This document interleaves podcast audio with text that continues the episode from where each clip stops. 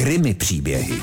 Vypadá to, že neexistuje doba, okolnost ani nouzový stav, který by podvodníky odradil od okrádání lidí. A tak v době, kdy se spousta lidí bojí o svou budoucnost a někteří podnikatelé mají o své budoucnosti už dokonce smutné jasno, čímž myslím bankrot, přicházejí nejrůznější chytráci s další fintou, jak z těžce zkoušených lidí vytáhnout další peníze.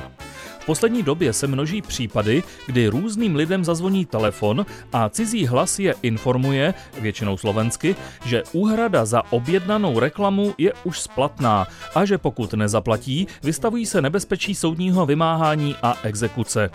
Dokonce jsem, pravda, z neoficiálních zdrojů slyšel, že součástí výhružek, které následně začnou chodit e-mailovou poštou, je informace o postoupení dluhu vymahačské agentuře, přičemž jméno majitele takové agentury zní hodně rusky, případně ukrajinsky. A co si budeme povídat, ruská i ukrajinská mafie má v našem podsvětí stále dobré jméno.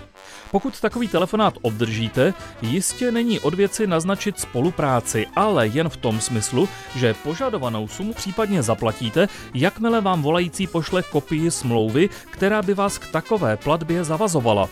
A pokud vám smlouva přijde a vy si nepamatujete, že byste takový dokument někdy podepisovali, obraťte se na policii. Věřte mi, že podobných případů už se stalo víc a čím víc podkladů bude policie k vyšetřování mít, tím dřív budou tito podvodníci za mřížemi.